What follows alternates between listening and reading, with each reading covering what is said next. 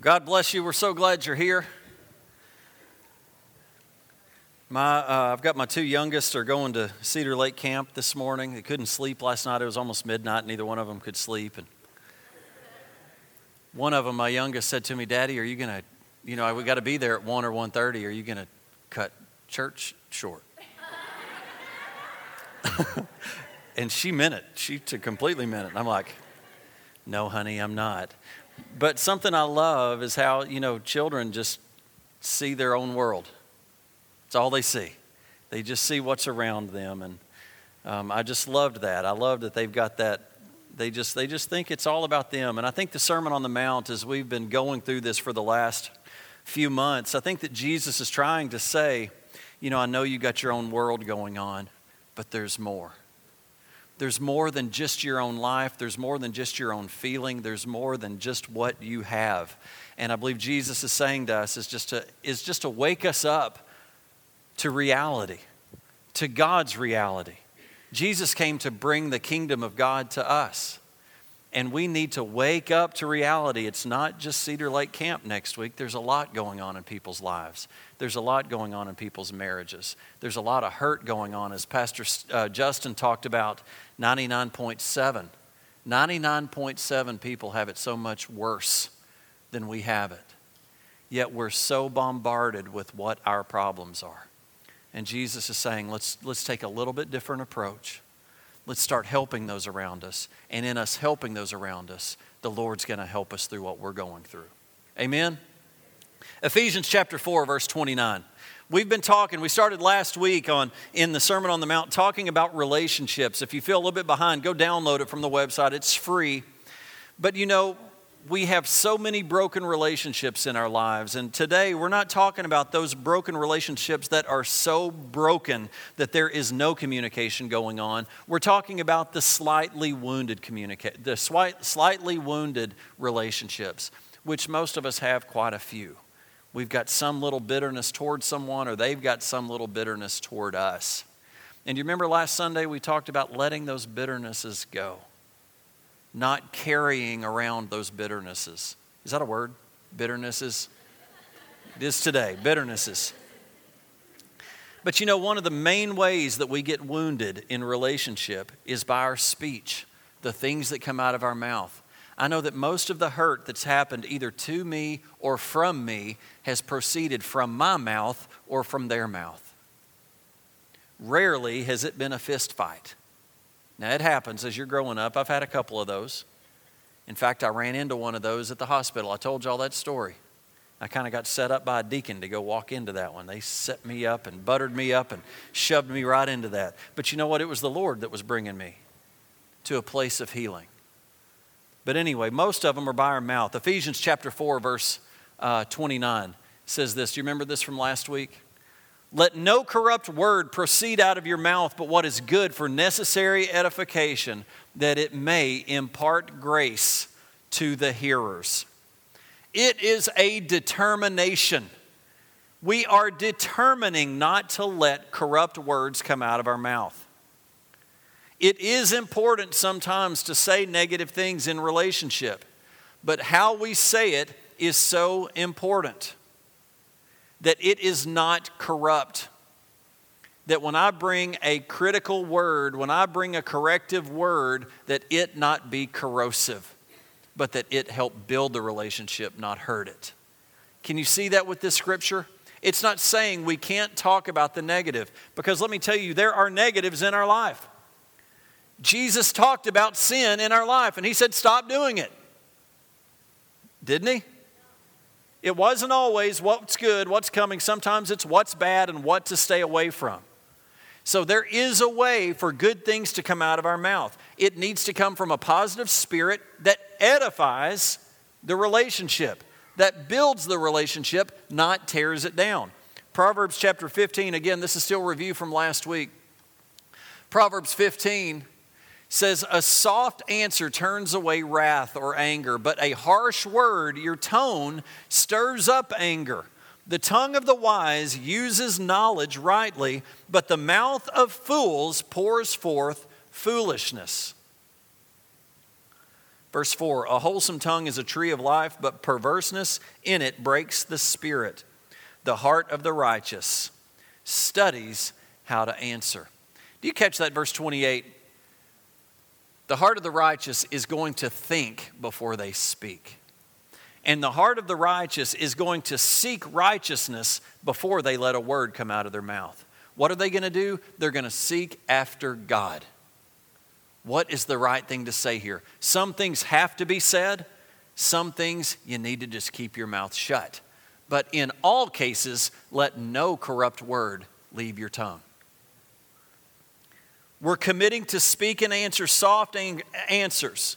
And even the guilty person that started or provoked you, you will even turn away his anger. And not only that, it will turn away your anger. A soft answer, a soft answer turns away wrath. Amen? Do you see the power of your words? It not only affects your heart, it affects their heart. It not only stops your anger, it stops their anger. So we have conflicting relationships. Somebody is bothering us. It's important that we try to do four things, and that's what I'm going to focus on today. Number one, your tone. Number two, your timing. Number three, your spirit. And number four, your ratio of affirmations versus critical words. And I'm going to go into those in detail. Number one, tone. How many of you know tone is a problem? How many of you know you can say something, and if your tone is right, everything's fine? But if your tone is wrong, man, I've said things that got taken completely backwards of what I meant because of my delivery. Good word, bad delivery. Guys, can anybody relate? What you meant didn't come out and your tone messed it all up because you were excited, you were upset. Having a negative tone is so common, and the problem is we don't see it as a problem.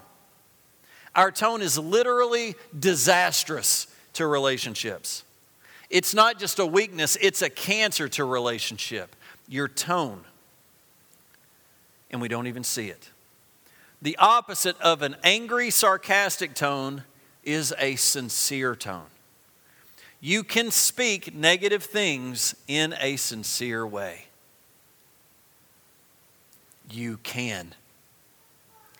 A negative tone includes anger, defensiveness, impatience, which a lot of times rushes people to an answer. Let me tell you, when you rush to an answer, a lot of times you don't get the right one. Or maybe it's a tone of lecturing, instructing instead of listening. But let's just focus on sarcasm for just a minute. It is so deadly in a relationship, and it hinders us from speaking our heart clearly and being heard clearly. It's a two edged sword, it fails on both ends. You're not heard clearly, and you hurt. You hurt people with it. And so many times we just do this in passing, we don't mean anything by it, and we don't even realize what little hurts we're doing. And listen, I am the chief sarcastic guy. I do it. You hang around me long enough, you don't even have to hang around me long. I got a good friend up here on the front row that kind of can go toe to toe with me with my, with my comebacks. Had to take a while to, with me and Aaron go back and forth. I'm like, is he serious? No, he's not serious. Okay, dive back in. Get back in there. Get back in the game. Then I, then I let one rip, and he's like, can you take it? Yeah, I can take it. Okay, let's go again. But you know what? The problem is down deep. You don't know, is there maybe some real things? Now, I will tell you nothing. I'm good with you. I hope you're good with me. If not, forgive me right now, buddy. Because if you're around sarcasm, it'll eventually be hurtful. If you don't know the line to stop, and the thing is, just don't start. It's fun sometimes, but it is a relationship killer. Sarcasm is. And you know, almost everyone has grown up in a relational culture where anger and sarcasm and put downs are the normal communication style. almost all of us. And I would say all of us to a point that maybe it wasn't your immediate family, but maybe it was some extended family. Maybe it was teachers. Maybe it was bosses. Maybe it was spouses. But I believe everyone has experienced this at some point. Jesus is saying that is the opposite of what I'm teaching in the Sermon on the Mount. Exactly opposite of the thing that will cause love to flourish in your home and in your friendships. We express our anger with sighs or huffs. I can't stand that. I can't stand it when I do it, and I can't stand it when people do it to me. And sometimes people are just breathing.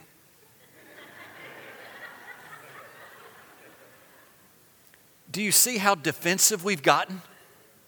We're looking to be offended.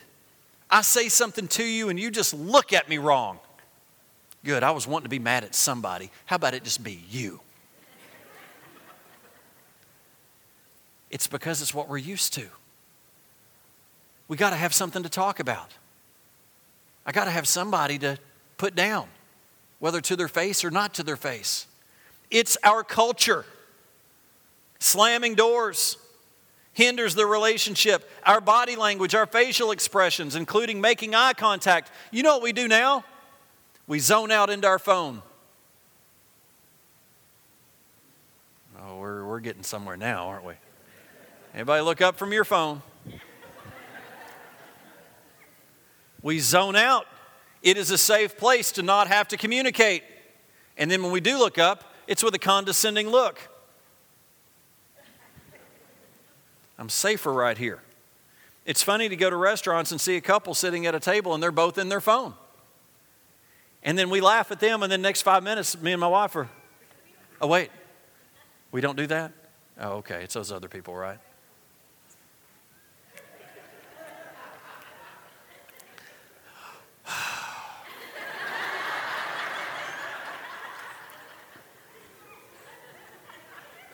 Man, is this real life or what? It is real life. Don't think it's not you, say it's me. You want to say it's you, but it's no, it's me. What we do, we look at the clock, we look at our phones, we look at the computer, we zone out, we look at the TV. We turn the TV up a little bit louder just to upset the other person that's trying to talk to us.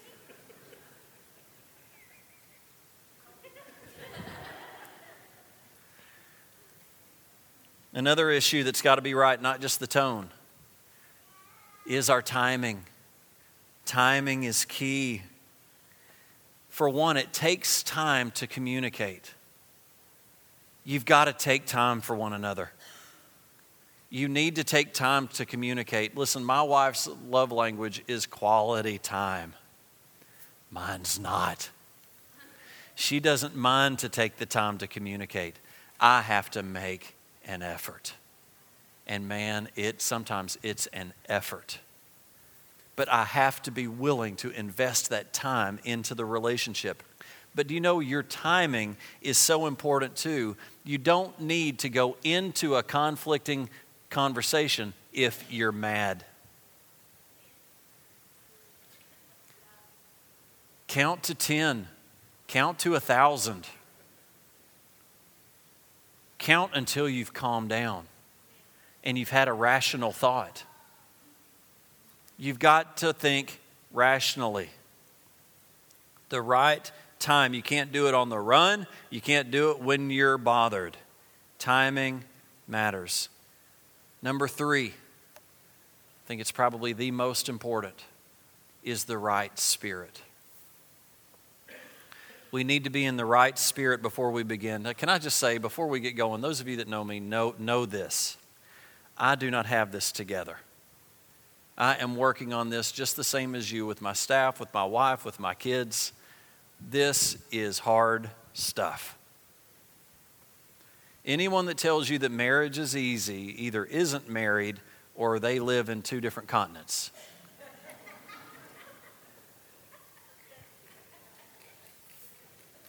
Marriage isn't easy. Marriage is great, but marriage isn't easy.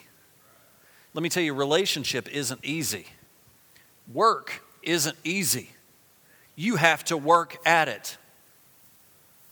That's why Scripture says, bear with one another. Why? Because they're going to need to be bared with. And so are you.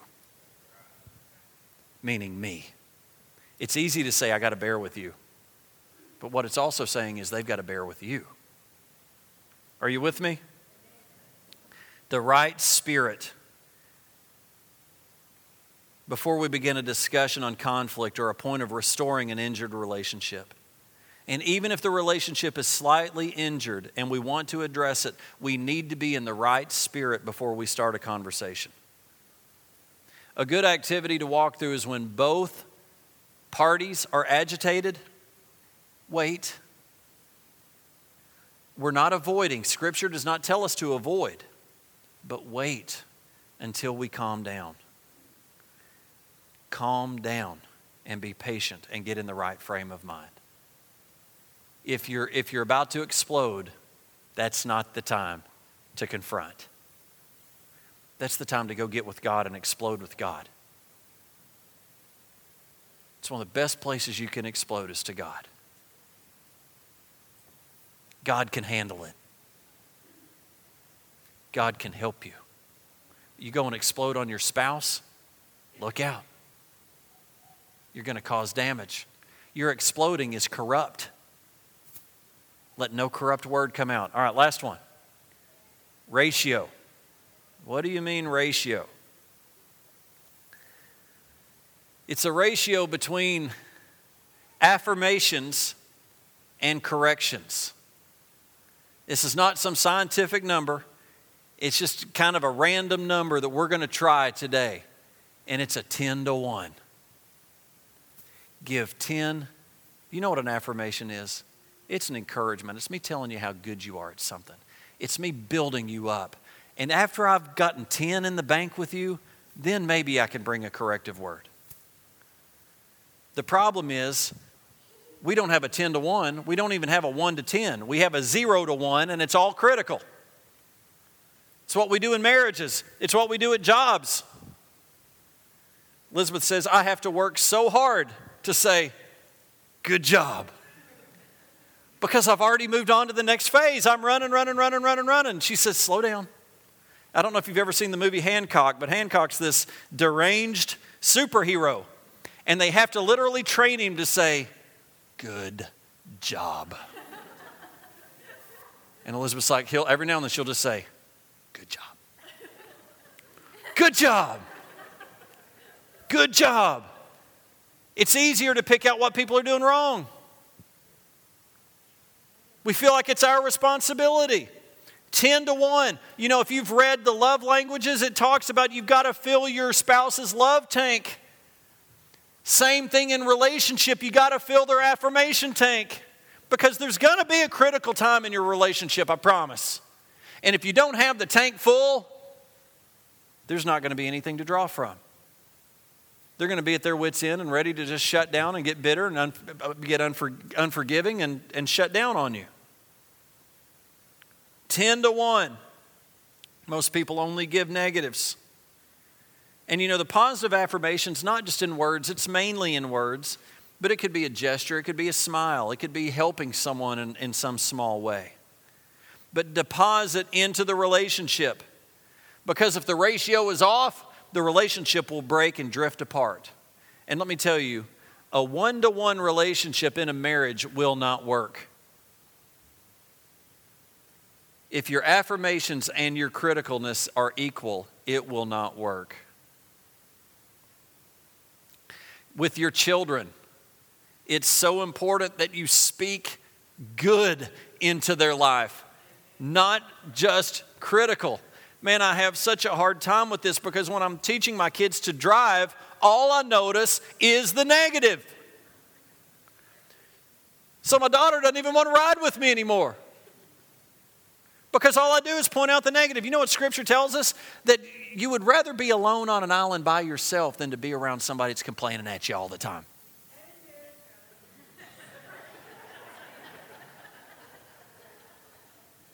It's the truth. So, what I've had to do is be um, intentional. Now, Pete's driving. I got him here today for a day. Then he goes back to camp. We send him back. But when he drives, I don't know if you've noticed, Pete, but I will. I'll pound him with the negative. Then I'm coming back. Oh, no, no, no. You're doing great right here. Man, you did it. That was a great stop. Boy, you came all the way to a complete stop. Good job. Start filling him up with the affirmation so that when all hell breaks loose and you want to start screaming Jesus because you think you're going to hit a mailbox, and Elizabeth's got her legs up in the air going, she can't use words, but man, her body language is. I am not kidding. The only word comes out of her mouth is Jesus. And half the time, Jesus comes out, and I'm looking, what, what, where? She goes, Paul, I can't take it. I can't take it. You go ride with him. You go ride with him. All I can do is. And he's a great driver. Great driver. But in our marriages, all we're doing, Jesus!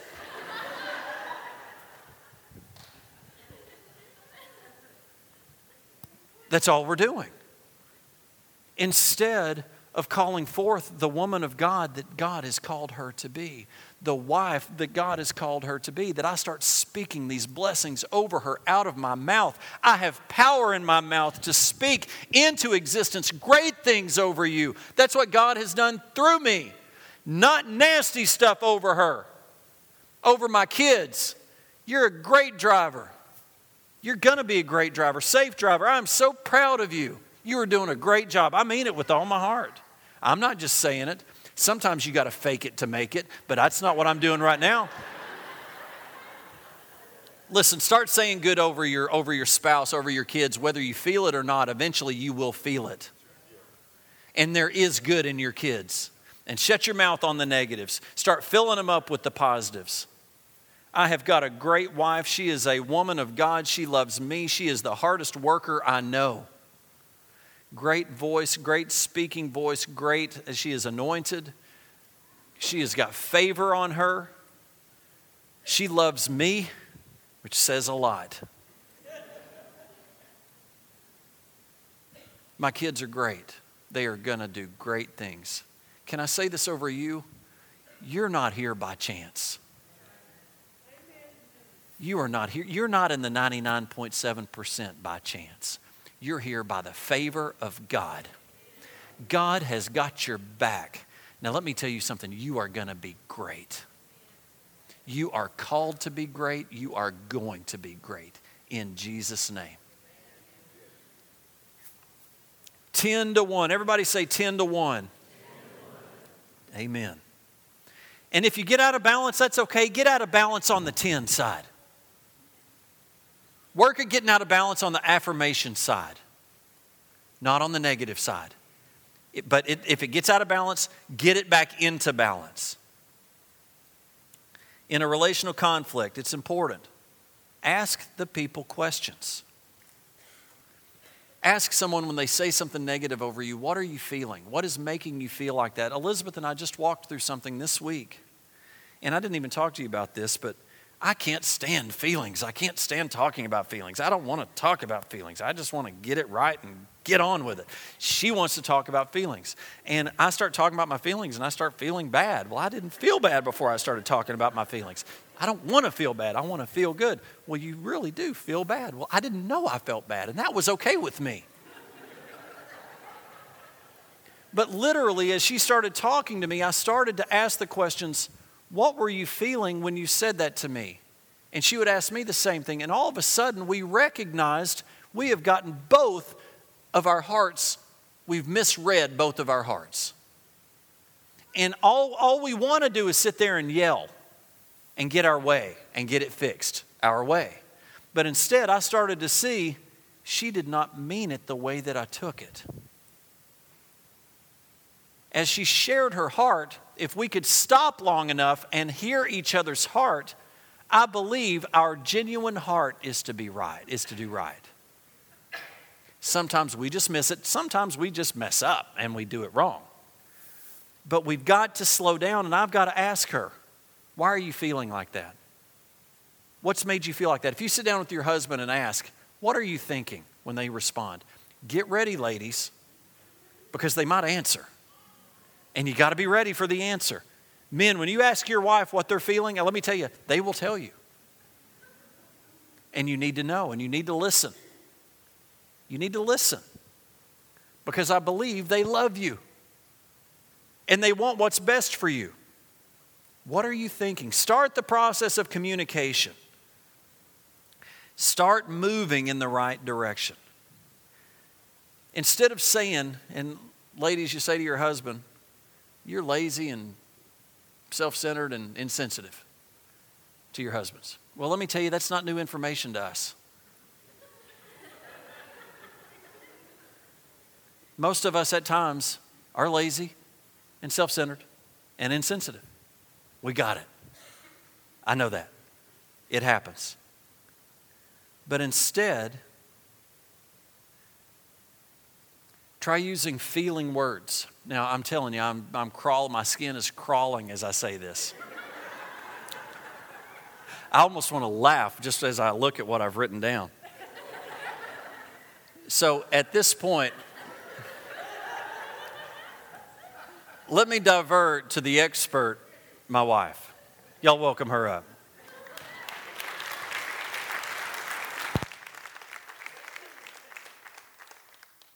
This is funny. um, he did want me to share a little bit just about communication this morning. And what I want to do is just give y'all a few little tips because I think sometimes that it helps to just diffuse um, bombs if we know the right things to say. And, and I do just want to um, touch on that Ephesians um, 4.29. We had that up earlier. I can't remember what you guys had up. It, um, I either went right above or right. Oh, I actually wanted verse 31. So can you guys just stick that up there for me? I can't find my Bible. I read, I always bring a Bible to church and then I read. Um, so, oh, thank you. There it is. Y'all are looking for it, aren't you? Okay, so he started with that 29, which was let no corrupt word proceed out of your mouth, but what is good for necessary edification, that it may impart grace to the hearers. And do not grieve the Holy Spirit of God, by whom you were sealed for the day of redemption. Let all bitterness, wrath, anger, clamor, and evil speaking be put away from you with all malice. And be kind to one another, tender hearted forgiving one another, even as God in Christ forgave you. And so let's just let's just talk about communicating for just a minute. And I think one of the biggest things is we need to extend mercy to each other. Because you know what? When we extend mercy, God gives us mercy. If we extend judgment, you know what we're going to get? Judgment. We're going to get judgment. And so I think it's really important that we extend mercy. And you know, one of the things that I've noticed with my children, and let me tell you guys, let me tell you parents a little tip. Teach your parents to respect you and obey you before they're five. What did I say? Good luck with that. Teach your children. Sometimes I feel like I've studied so much lately that words are not coming out of my mouth correctly anymore. It's official. Thank you. Extend mercy this morning. So, my point was teach your children to obey and respect you. You know, have you ever noticed at about 18 months old, that cute little sweet little baby that you've been like, you were so darling. And then all of a sudden they turn 18 months and you're like, eh, I have to discipline you. You just didn't come out of the womb and know how to obey. And, and it's about that age. James Dobson says when they can put a hairbrush to their head, when they understand, they make that connection. I'm going to brush my hair with this brush. And you'll see it. They'll know that brush goes to their head. That was a good little tip, and it's a good little indicator. You know what? They understand. They understand. And so if you teach your children to obey when they're little, you know what? When they're teenagers, guess what? They respect you. If they've learned it when they're little, you're paving you're paving a great road. But what I want to say to you, what I was trying to say is to extend mercy. And you know, one of the things that I say a lot to my children when they totally goof up is I say, you know what? I know you wouldn't have done that on purpose. It's okay. I know that. And you know what? When they know my heart, is you know what? I know you wouldn't do that on purpose. And sometimes I have to think about that with Paul. I know you wouldn't do that on purpose. I know that. I know you love me. Your heart is to love me. She has to think about it. You know, I don't do that when you're talking.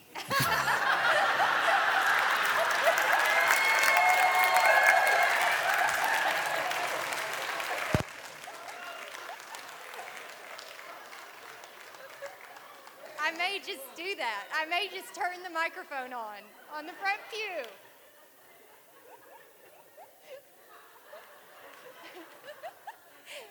okay, so so we wouldn't do it on purpose, right? And if you know someone's heart and you know that their heart is to love you, you're secure in that. Um, give give people the benefit of the doubt. And I think that goes along with you didn't do it on purpose. You know what? I'm going to extend mercy. I'm going to give you the benefit of the doubt.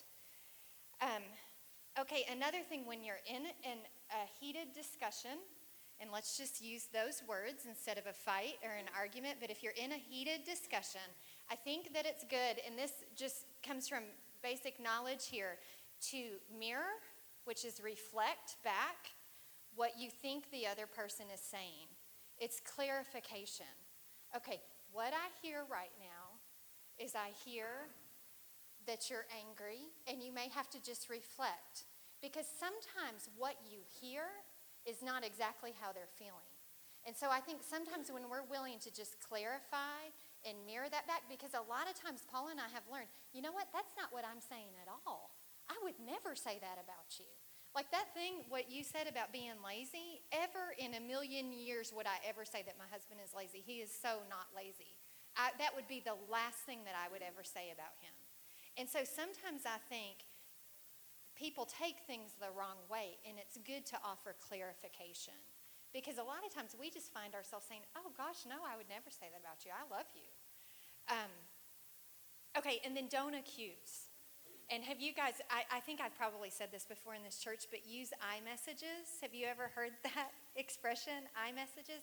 I feel like, or I, I, this, this, okay, like for example, Paul and I, when we were first married, had massive arguments about trash. It was almost, it's funny now to think about it, but um, my dad always took out the trash. That's just what my dad did. So I got married to Paul, and I just thought that men took out trash. I didn't know that some men didn't. And so I just thought he should take out the trash. That's your job. That's what my dad did. You take out trash. And so I would leave the trash, and then I would say things like, You need to take out the trash. And I think he would hear my words and be like, You're kind of bossy, and I don't really like that. And so we finally learned, I would say things like, I like it so much when you take out the trash. it makes me so happy when you take out the trash. it's funny because sometimes we can still have arguments about the trash. But you know, you do a great job with the trash, by the way. He does. He really stays on top of it, and he even hauls it off because our family can make so much trash. So, um, but yeah, use I messages. I feel like I not not when you you did this and it hurts my feelings, but I feel hurt. That hurt me when you said that. Maybe you didn't mean it like that. Let's clarify. Okay, and then be a peacemaker. And you know what? We just all learn the Beatitudes, right? And so we want to be a peacemaker. And so when you can look at yourself as, you know what? God's called me to be a peacemaker. God has called us all to be a peacemaker. You know what? It's kind of like I say about being an intercessor. He's called us all to pray. He's called us all to be a peacemaker. So you know what? We better be peacemakers. And I think this is where we put away all those things that Ephesians 4:31 says, get rid of all bitterness, wrath, what all does it say? Wrath, anger, clamor, and evil speaking. You know what? Get rid of it. Because we're called to be a peacemaker. And you know what? If we're a peacemaker, we don't walk around with anger and bitterness and all these problems that Ephesians 31 talks about. And you know what? I just want to encourage you. I don't think it's something that you can do on your own. I think we all need the power of the Holy Spirit. And we all need Him to flow in us and through us. Because you know what? Human nature is to get defensive, human nature is to get hurt, human nature is to defend yourself. But you know what? When you make a decision and say, you know what? I'm going to put this stuff aside I'm going to put the anger aside. I'm going to put the bitterness aside. I'm going to forgive and I'm going to extend mercy right here, is what we're doing. Okay, and love unconditionally. And you know what? That's another thing we can't do on our own. We got to have the power of the Holy Spirit flowing through us. And so we're going to love regardless. I made a choice. When I married Paul, I chose to love him. And you know what? It's why it's so good to make that decision and stand for family. And you know what? It's not easy. It's not easy either way you go. It's not easy to make those decisions. You got to die to yourself. Coming to the altar and getting married is, you know what? It's death to yourself. But it's good and it's rewarding. And I've had a great marriage and I'm fulfilled and I'm loved. And you know what I said yesterday? I think this is so funny that I said this right before I talked about this.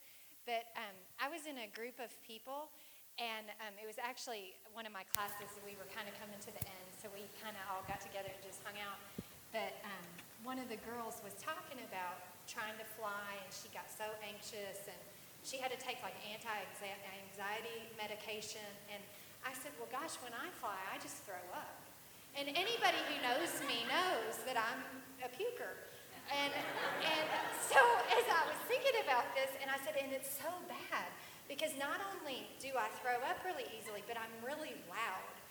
And, uh, and I said, my poor husband, he has loved me a long time.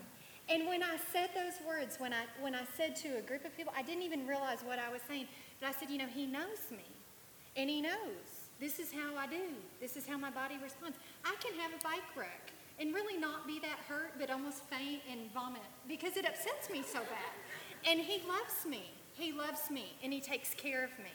And when I said, you know what, he's loved me a long time, he loves me in spite of that.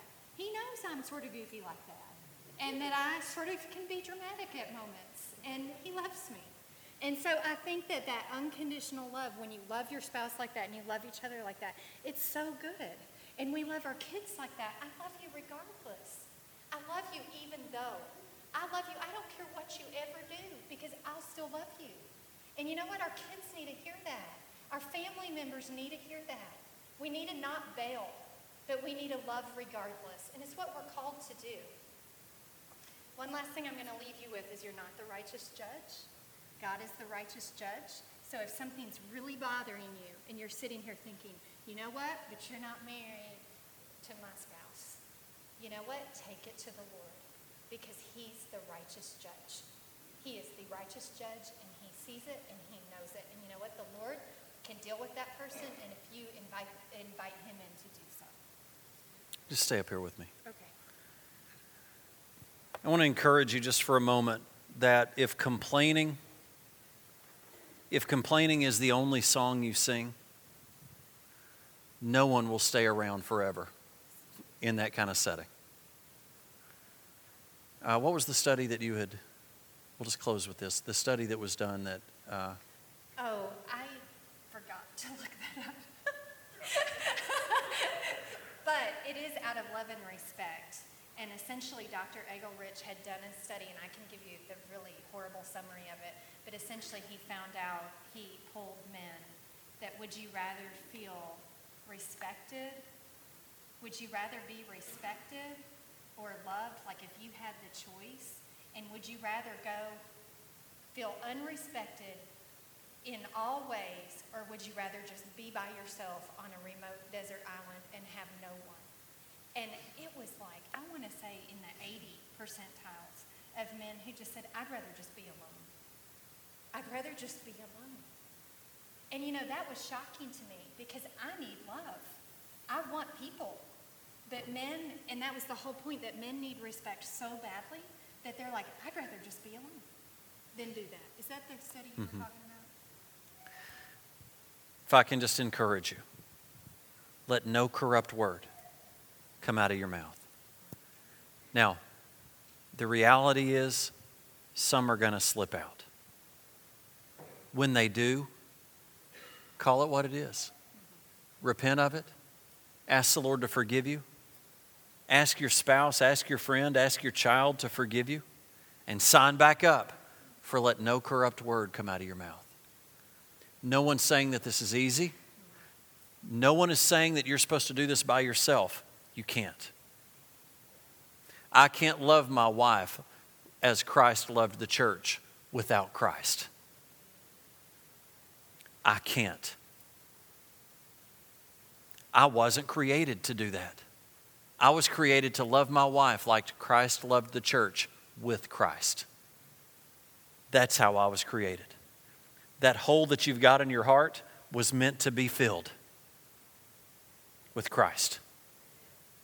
Will y'all stand up with me?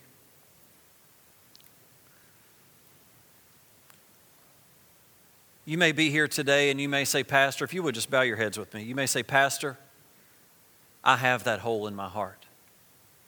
That hole does not have Christ in it. You're not here by chance today. By the grace and the mercy of God, He has brought you here today to tell you that no matter what you have done, that He loves you. And that the Father God sent His Son Jesus to die for you so that what you deserve, you wouldn't get.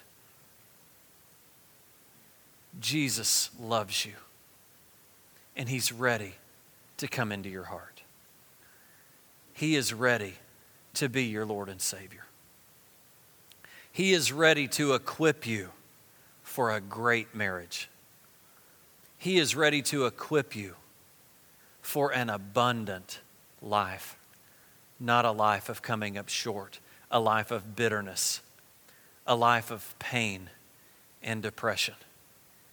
He has came to give life and to give it more abundantly. Would you receive Christ today? If that's you in just a moment, I want you just to walk this aisle and come up here and let us pray for you. But I want to ask you, church, if you know Christ, that we would commit today to let no corrupt word come out of our mouth. And that we would think about the words that we're saying. Listen, we all have negative things to say, but can we say it in a non corrupt way? I want you to know that there are good things in your spouse's life. There are good things about her and him. Could you say something good? Could you say something good about your child? Start calling forth the man of God and the woman of God that you've got right in front of you. Start speaking it.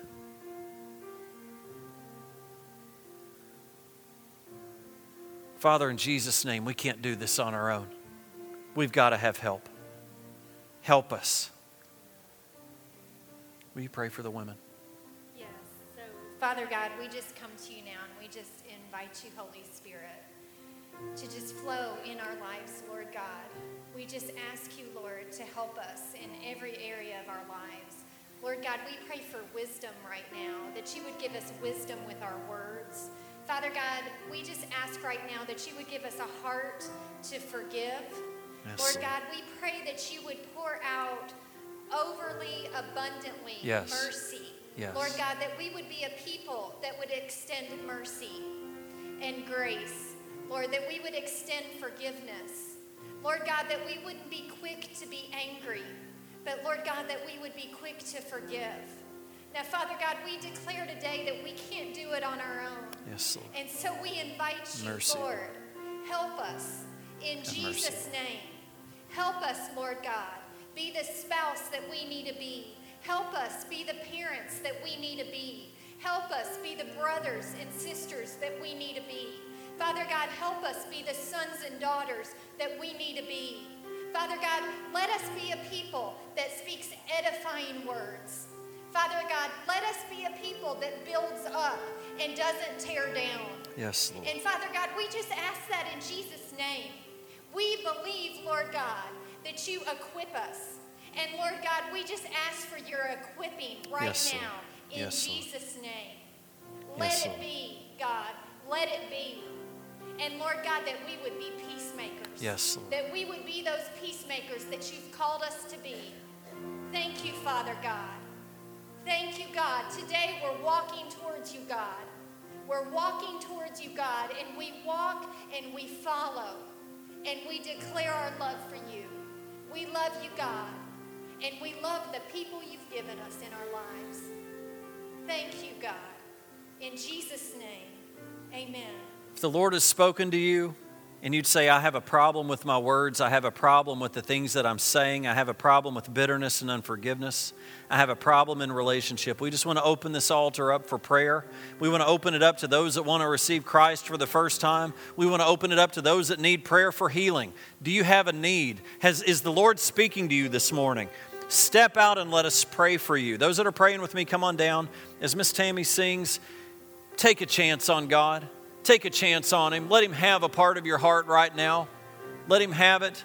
Let Him help you as we sing.